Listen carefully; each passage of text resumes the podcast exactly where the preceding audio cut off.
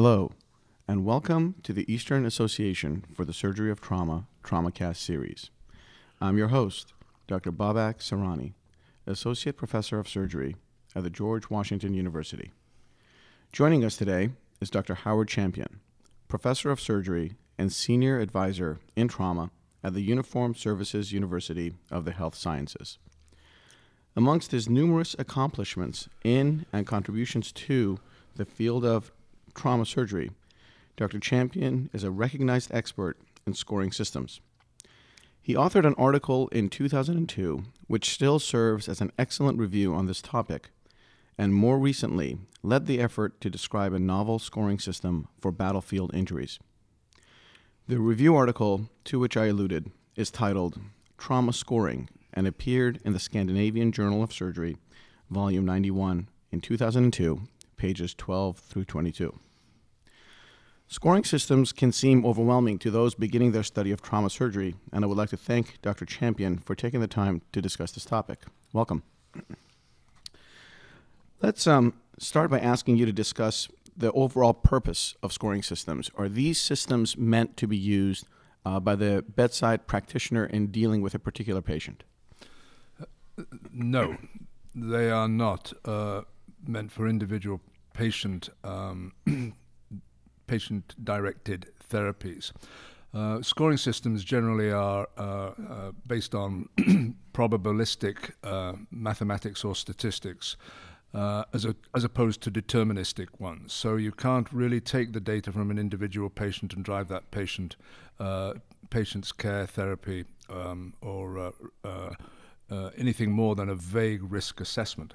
And there are many uses for um, scoring systems, and it's very important uh, when you're developing a scoring system to know the application because there are different uh, statistical and scientific criteria uh, depending upon the uh, use that you're going to apply the scoring system to. And so, on that note, your uh, paper comments that scoring systems can be broken into essentially three categories uh, nominal, ordinal, and interval. Some examples of each? Well, a, no- a, nominal system is just uh, an agreed upon naming system, um, and there are many of those out there. It's just a convention that allows people to talk knowledgeably about the same thing when they're talking about, for instance, fractures. And some of the best nominal systems are the uh, the various classifications of fractures. Uh, it's it's just an agreed upon terminology. Uh, the uh, ordinal systems are scalar to some degree, uh, so that you start off with a low score, perhaps that is a low severity injury, and a high score that is a higher severity injury. But there's no scientific basis for many of the uh, uh, ordinal systems. It's and the and the degree of separation between a one and a two and a two and a three and a three and a four is not necessarily the same. Um, the interval systems put more uh, structure and science to it so that there's some agreement between the intervals of the numbers um, and uh, and they represent increasing s- uh, severity and generally speaking they are verified or validated against uh, data. All of them have uh, you know particular applications and I think the important thing even with uh, uh, nominal systems is that it, it, allows people to communicate uh, in a uniform fashion as opposed to uh, having uh, non non agreement on operational definitions of what a specific injury is. And so, just as an example, where would you fit in the AIS score? Would it be more of a uh, ordinal system or of an interval system? No, it's certainly not an interval system, and that's one of the big problems with it. Um, the uh, it, it is an ordinal system. Um, uh, the AIS uh, is a very interesting scoring system. I've been involved with it since the early 70s. Um, and uh, it is a committee driven system which is somewhat akin to creating sausages or, or bills in Congress. Uh, one has to witness the process. Uh, it has grown from 78 codes in the early 70s with a specific uh, purpose to over 2,000 now. That's impressive. Okay. Um, just continuing on in regards to how various systems are even created before we get too much into the meat of the matter for any particular system. You also commented that scoring systems can be broken into anatomic and physiologic, I guess somewhat analogous to triage criteria. Um, what are the ups and downs, pros and cons of this type of system?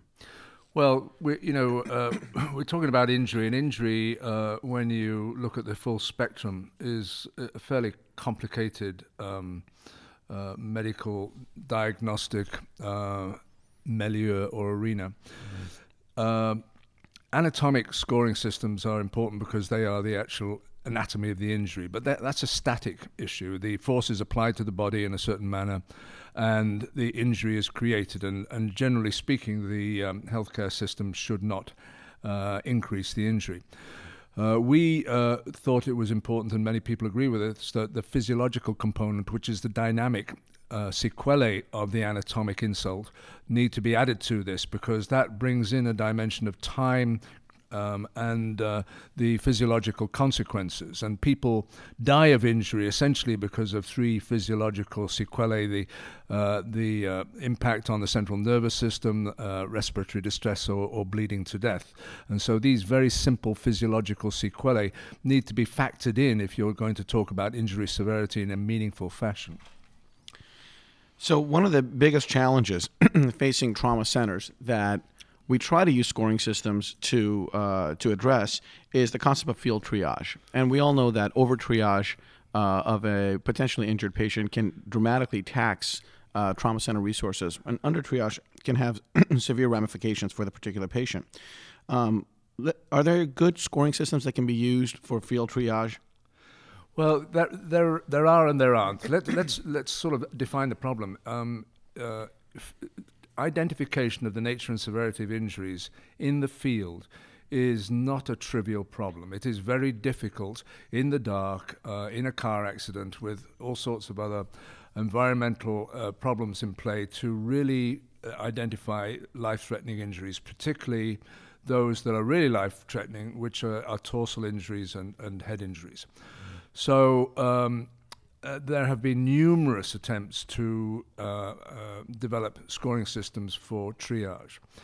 Triage really is a fairly simple, conceptually simple application for scoring, uh, insofar as you're really just looking to bin patients into sick, not sick, or, or define a threshold. So the scientific demands of a scoring system for triage are much less than those uh, required for uh, performance evaluation or batch, anal- batch comparison of, uh, of large bins of data. We've just got to assess whether it is good at binning patients. And when you identify the problem, um, uh, uh, it's it's it's just that it's not easy to apply in the field. I developed the triage guidelines for the American College of Surgeons in the early 80s uh, and uh, tried to take a realistic approach to the problem of field triage.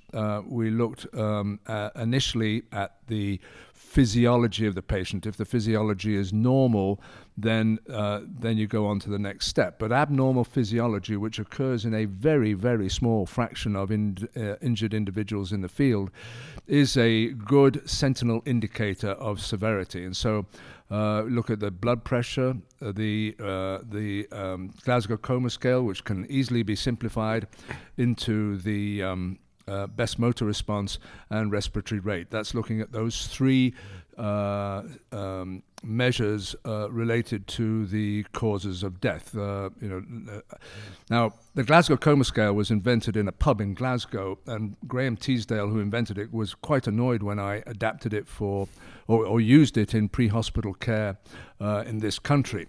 He um, he had created it to measure the status of patients 24 hours uh, after injury because that is when they receive most of the patients at the hospital that is the neurosurgical centre in Glasgow. Uh, really, it's got redundant components, and the best motor response is quite adequate uh, for measuring um, coma, uh, and it's much better than AVPU, or and we used it to replace essentially uh, terms like semi-comatose, which everybody would have their own interpretation of, and thus, when you're conveying information, it was uh, uh, it was uh, subject to um, wide uh, variations. Um, blood pressure is just the simple measure of um, of uh, uh, whether somebody's in shock, and a lot of research has been done on that. So it's a good physiological measure. Uh, but in young people, uh, they don't decompensate until fairly late uh, in the process of bleeding. When you think about it, you've got 5,000 cc's of blood in a 70 kilogram person. Uh, you're dead with about 1,500 to 2,000 in. You go into shock when you've lost about 1,500. So you've got a window of opportunity somewhere between 1,500 and another uh, 1,500 cc's of blood loss be- between being really sick and, and, and dead. So you've just got to put a minute bleed rate on that, and you can figure out that uh, big holes in blood vessels can cause death pretty easily. And that's and, and hemorrhage causes about five or six uh, million deaths a year worldwide, and it is probably the single most uh, preventable cause of death uh, on the uh, on the planet uh, in terms of um, in terms of injury. So we look at the physiology. If that's normal, then look at the gross anatomy of injury uh, to identify uh, roughly whether there's in any severe injuries. It's easy to identify broken bones because they hurt, but the most life-threatening injuries don't hurt. You know, you don't get much pain from a fractured liver, and blood in the peritoneal cavity doesn't cause much of a reaction.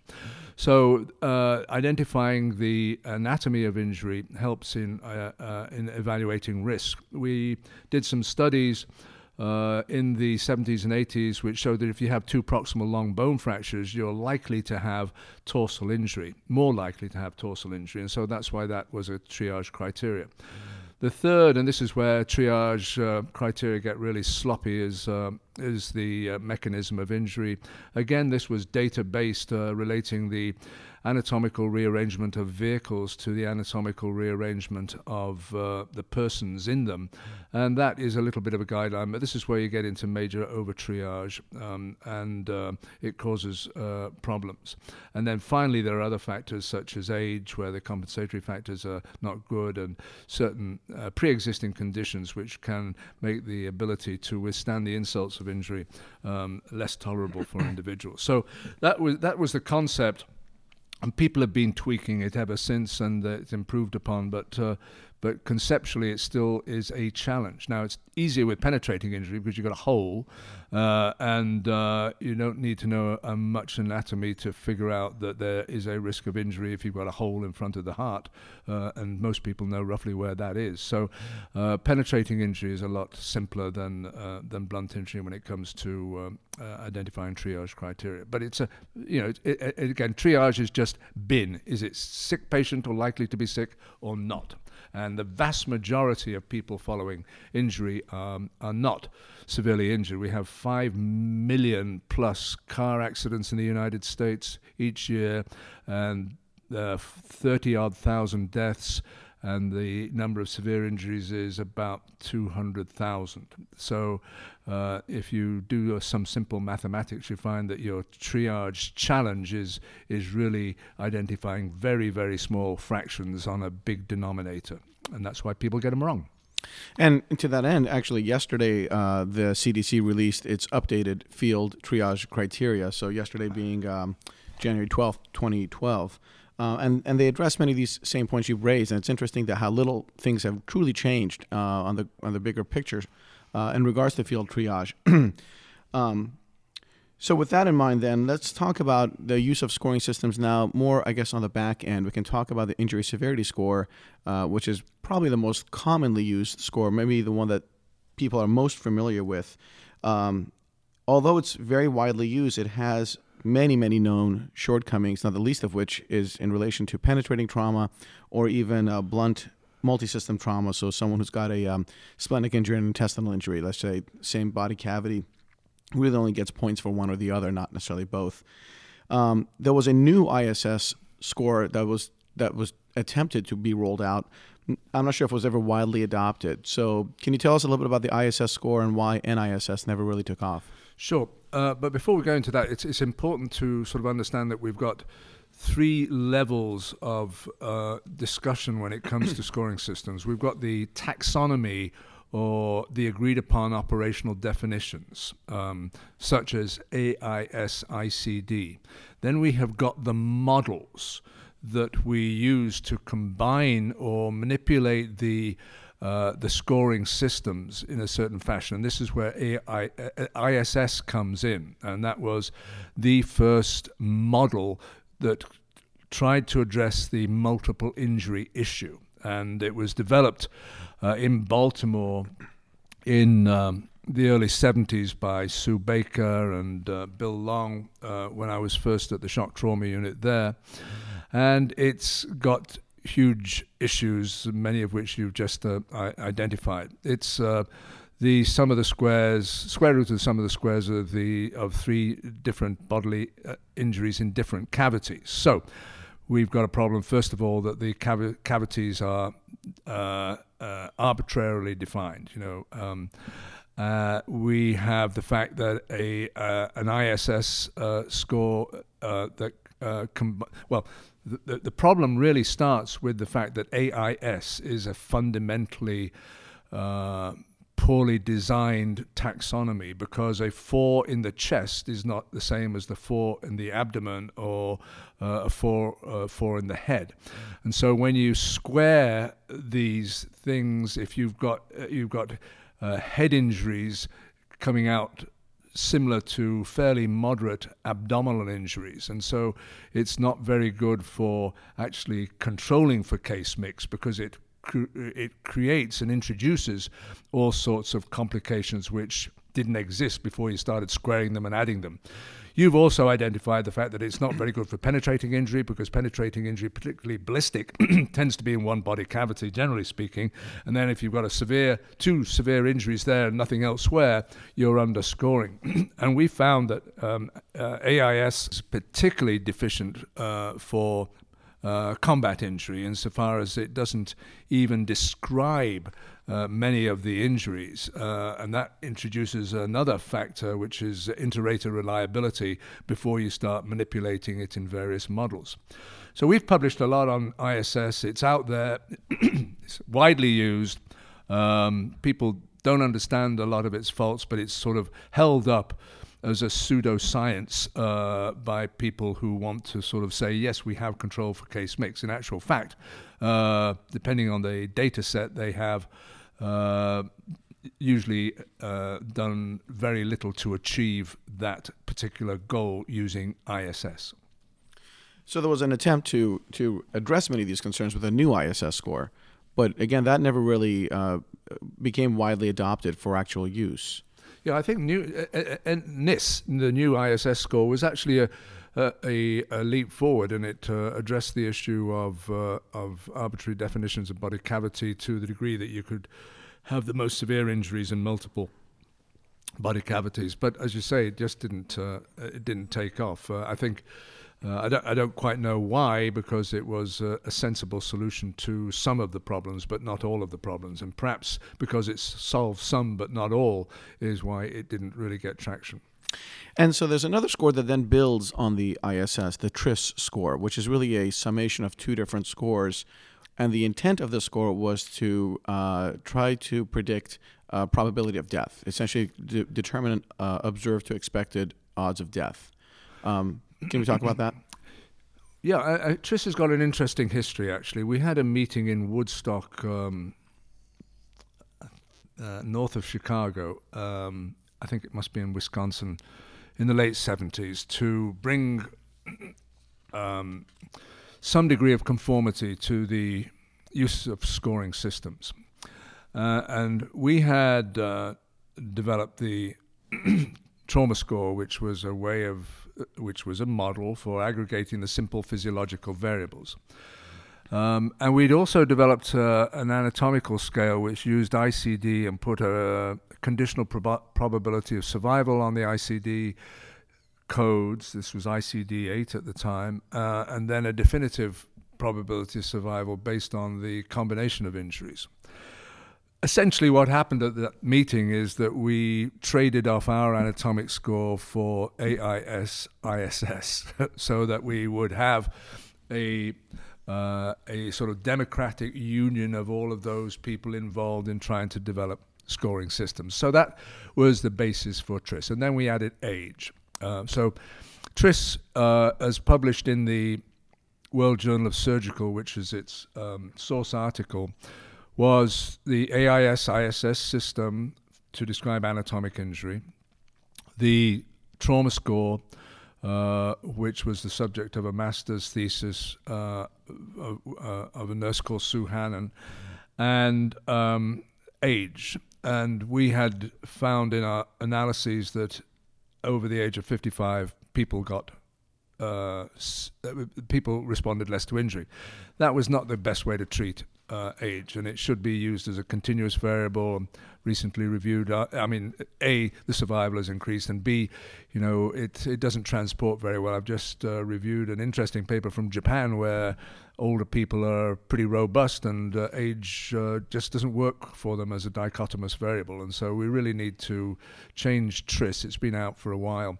The most it's funny the the most quoted article, second most quoted article in the Journal of Trauma. For the past uh, 30 odd years is Carl Boyd's version of TRISS, where he took the information in the World Journal of Surgery, uh, phoned up and got the coefficients from um, um, uh, Copes who was working with us and published it in the Journal of Trauma. So it's not really the source article. And Bill Sacco and myself, who actually developed TRISS, are not on that article. Um, Carl never pretended that he had pr- produced any of the science behind it, but it is uh, a very frequently quoted article. So, can I then use TRISS today to decide this guy should have died, this guy should not have died? Is this death acceptable? Uh, well, um, really, you shouldn't. Uh, because the here we've got we've got deficiencies with the coding systems AIS, which we we know. We've got deficiencies with the model ISS. we've got deficiencies here with the coefficients as well, because the coefficients were produced on data from the 80s. Now, if you're going to use that as your benchmark, well, more power to you. But really, the coefficients at least should be updated on contemporary data sets, and there's no reason why that should not be done. I mean, it's there's big enough data sets now. Uh, we used MTOS data. That was the sort of guiding pathway for the National Trauma Data Bank, and somebody should just recompute the uh, coefficients if people want to use TRISS. I'd like to see TRISS abandoned. Uh, I'd like to. Uh, the the Germans have uh, looked at max AIS, but they've also taken AIS for blunt trauma and redacted it uh, from the 2,000 odd codes to about 380 odd codes. And uh, that makes for much more sense. Um, because we don't need to have all the levels of injury that we've got described. We've just done a, a study of, uh, motivated by looking at combat injuries and we looked at the National Trauma Data Bank and, and uh, three combat trauma registries and found that the majority, and by majority I mean 60 to 80% of the AIS codes were not used at all or not or used less than 10 times in in uh, all of these registries. So now we've got 2,000 codes. You've got to basically get a course and a certification to code, and uh, and most of the codes are not used. Yeah, and uh, so I fully agree with you, and that then obviously offers up an opportunity for uh, research to try to update the outcomes uh, scoring system, so one can actually try to benchmark uh, whether or not a particular outcome, particularly mortality, uh, was uh, expected or not expected. Yeah, we've you know we've been researching this for about forty years now, so it's it's a very fertile field, and um, anybody who wants to continue to research will find they've got a life lifelong endeavor here. Mm. Um, and what about disability outcomes? Um, scoring models for disability outcomes are, are plentiful. There's SF36, there's the GOS, there's the FIM score. Um, any thoughts on one score scoring system versus the other? There's advantages um, of, of, many of them uh, are that they've been used on wide populations. Um, we, uh, the AIS team, um, embarked upon a, a disability scoring generation endeavor, and it took about 10 years to come up with a, um, a, a disability scale, which was to be measured a year after injury. Uh, I think, uh, uh, and th- that's complex. It's about 15 bodily functions and six grades in each one, sort of thing. So, it's. I think it's much better to go with the widely used uh, uh, ones, uh, such as um, SF36 uh, I think um, that FIM is simple and easy to redact. Glasgow out- outcome scale is operationally not well defined, um, but is fairly frequently used. So I, I, believe the same criteria of tight operational definitions and validation uh, must apply to all of these, and that's why the big the big database related ones such as SF36 um, are quite appealing. Uh, the other thing is when you measure the disability, because uh, you know measuring it a year post injury is good for epidemiological and outcome studies, but having just been through a very intensive exercise with the military to develop combat injury scales, including functional capacity, the criteria that they wanted uh, was immediate levels of incapacity. Um, they want to know whether an injured individual is able to function in the mission that is ongoing at that time. So when we created the military combat injury scale and the m- military functional incapacity scale, we did immediate post injury functional capability to move, shoot, and communicate, which are the three basic criteria that, indi- uh, that indicates to the small unit commander when that, whether that individual can continue to function in the mission and what degree of urgency there is. And what we've done with that is integrate it into the combat injury scale. So grades one and two are the relevant uh, anatomic injuries that map into functional incapacity, immediate functional incapacity, and determine whether the individual can uh, sustain, be, uh, sustain the fight if they're on a mission. You commented earlier that one of the uh, bases for the scoring systems that you originally described was ICD 8. Now, currently, we are in ICD 9 and are about to go to ICD 10. Some people have already done so. How do all of these various scoring systems that are so reliant on ICD coding change? And how do we compare um, outcomes or even models of severity of illness or injury as we change the very basis of the definition from ICD 8 to 9 to 10? Well, that's a good question because it, uh, you know, it's very important uh, to, uh, to, have access to some of these legacy databases um, uh, so that we can pe- compare change over time, for instance.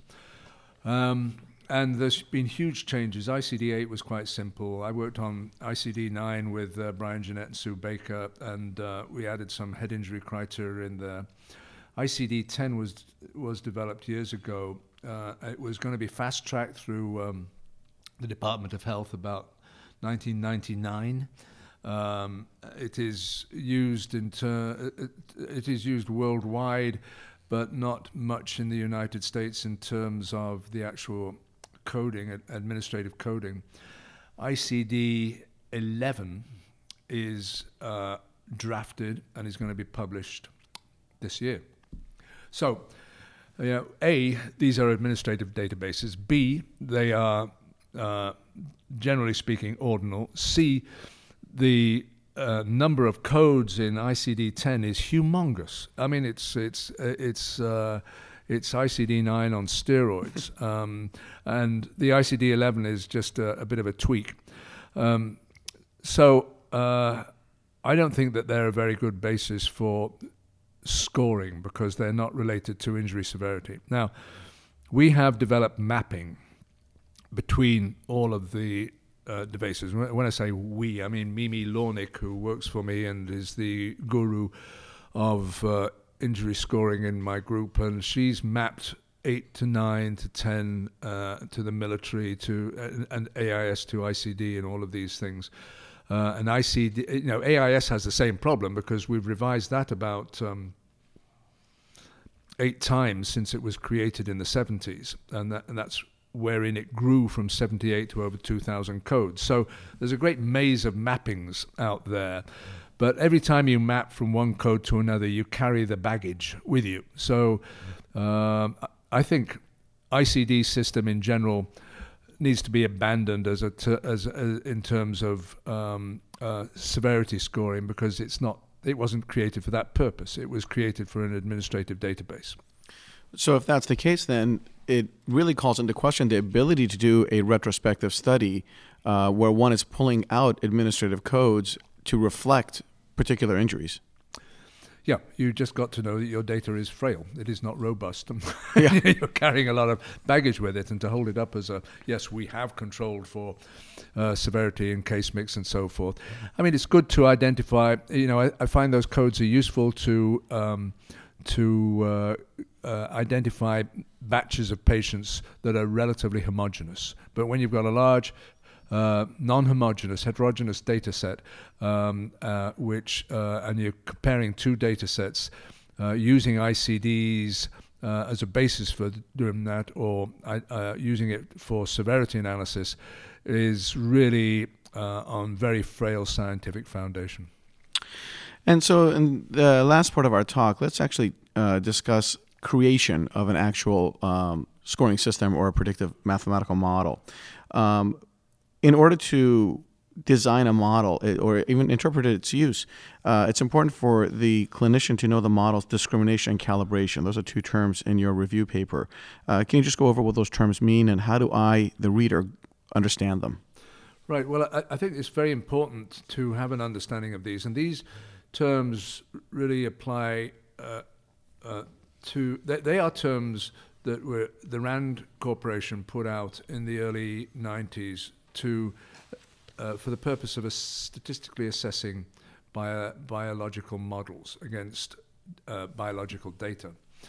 And discrimination, there are many measures of discrimination, you know, sensitivity, specificity, um, uh, positive, you know, negative and positive um, uh, uh, calibrations of various natures. There's a, there's a, whole stack of them, but the one that's most commonly used is the area of the receiver operating curve.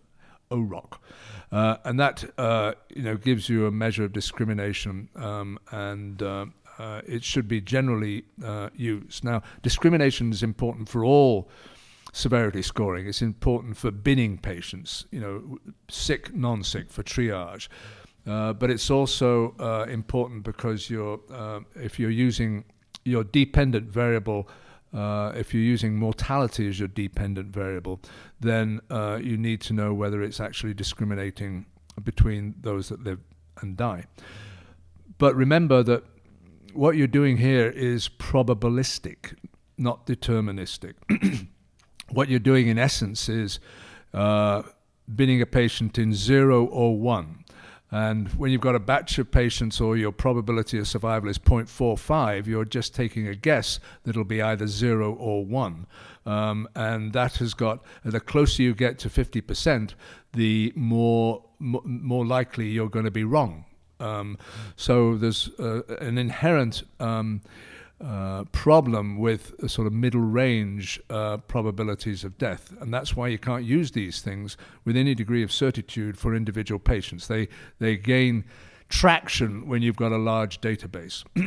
Calibration um, is um, even more important when you're, when you're looking at uh, comparing data sets and large data sets. And uh, the, the two scores that are out there, the, the, the two measures that are out there are Hosmer-Lemeshow which there's various ways of doing that, but it's the simplest way is just looking at deciles of probabilities and doing it's a chi-squared within the decile. So you you're taking zero to ten percent risk, ten to twenty percent risk, all the way up, and looking at the chi-squared um, against the outcome mortality or whatever outcome you're choosing within those, and then coming up with a single number.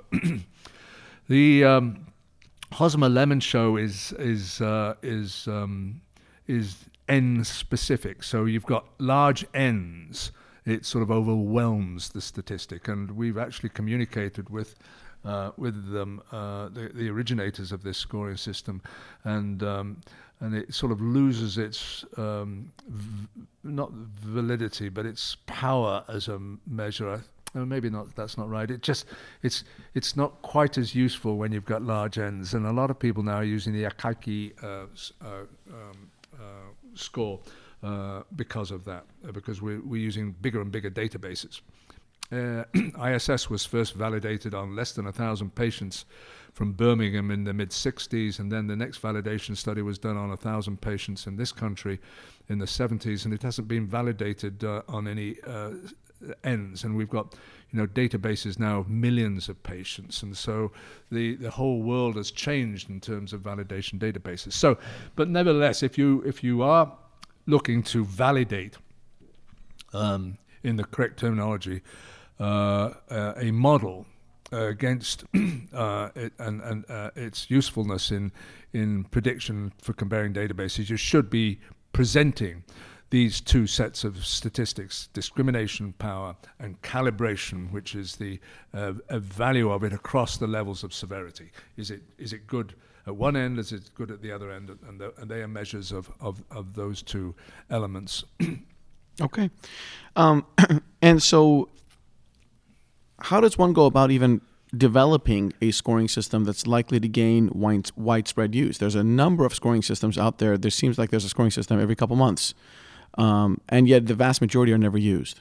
Right, that's a good question because you know there's some, been some very good work done. Turner Osler has done some fantastic um, work with the, you know sophisticated statistics. Um, there are some, um, and uh, you know the Germans have done some very good stuff. Um, uh, and you know, as I say, we've put years of work into a combat injury scale now, but getting them adopted um, is is the challenge, and so we really need to get the institutions behind the, the, science. And the trouble is that when you move from the individual researchers who know what they're doing to the institutions, there's a sort of information gap. So you've got people in the institutions who are less sophisticated and can be sold on substandard science, um, and the people who really know what they're doing in this very arcane world um, have not developed the marketing power to get it out there like we did at the Woodstock conference in the late 70s. So I think the, the leading institutions need to get together, but they need to be led by somebody who is a, a, a scoring system agnostic uh, and um, who's got a valid science, you know, who's really uh, schooled and knowledgeable in the science. Uh, with those prerequisites, the, some institutions should take leadership in this, and it's got to be global. Um, it's not just the U.S. because you know all these systems are used in the UK, they're used in sub-Saharan Africa, they're used in Australasia, they're used in uh, the Far East, and so doing something in the U.S. that doesn't have buy-in from the Japanese or the New Zealanders is is uh, not going to work either. We need a uh, a global institution to adopt uh, a uh, a new standard for for this, and it's got to be robust, simple, scientifically valid, transportable from one area to another, and adaptable. The coefficients need to be tweakable uh, based on the epidemiology of injury in a given country and the healthcare system that is used to address it. And so, uh, on a final note, what are your recommendations for a trauma fellow or maybe a junior trauma attending recruit to learn about these various types of scoring systems and how should that person apply these scores to his or her practice? Well, uh, you know, that, that's you know, given the fact that there's so many deficiencies in what we have out there, I think it's important to know the limitations of what you're doing. That's probably the most important thing. There are, you know, the uh, the the scores that are used most frequently are ISS and um, uh, AIS, um, uh, and they're used in a variety of fashions. So I just think they need to understand what's out there, why it's out there, why we need anatomy and physiology, because you know you can die of a ruptured spleen four hours later, and you can uh, so the time factor is important, and just understand the limitations. There's a few review articles out there that seem to address this sort of thing. But, yeah, uh, and I would actually tell the listeners, I, th- I thought your review article was quite good. Uh, for anybody who just wants to understand these scoring systems, where they came from, and, and the article also discusses the downside uh, or the shortcomings of each particular system. So, uh, yeah, for a quick review article, that is a good article to, to just simply read. But it's a very arcane world and it's sort of fraught with pitfalls and and uh, uh, you know people like Turner Osler have really got their brain around some of the more advanced ways of modeling, um, and uh, but you know for the average person uh, with a life uh, in trauma, you don't want to sort of necessarily go down those pathways that we've sort of indulged ourselves in over the years. I think the important thing is to recognize that, that they are not, that, that they are falsely held up as uh, as um, uh, controlling for case mix. ISS is just awful for that in general terms. Um, uh, and whenever people put it up and say ISSs are the same, you know, particularly in penetrating injury, you just got to put a big question mark in your brain every time that is said. And, and that's an excellent point. Um, well, I've certainly appreciated the time you spent with us uh, in discussing the scoring systems. Uh, we've been speaking today with Dr. Howard Champion regarding trauma scoring systems. Uh, I'd like to again thank you for taking the time to review this topic with us, as I'm sure it will help many trauma fellows and uh, junior faculty in determining how these scores are calculated, their shortcomings, and how to compare them when uh, comparing injury. This concludes another edition of the East TraumaCast. For copyright information and disclaimers, please visit us at east.org. For the Eastern Association for the Surgery of Trauma, I'm Dr. Babak Sarani.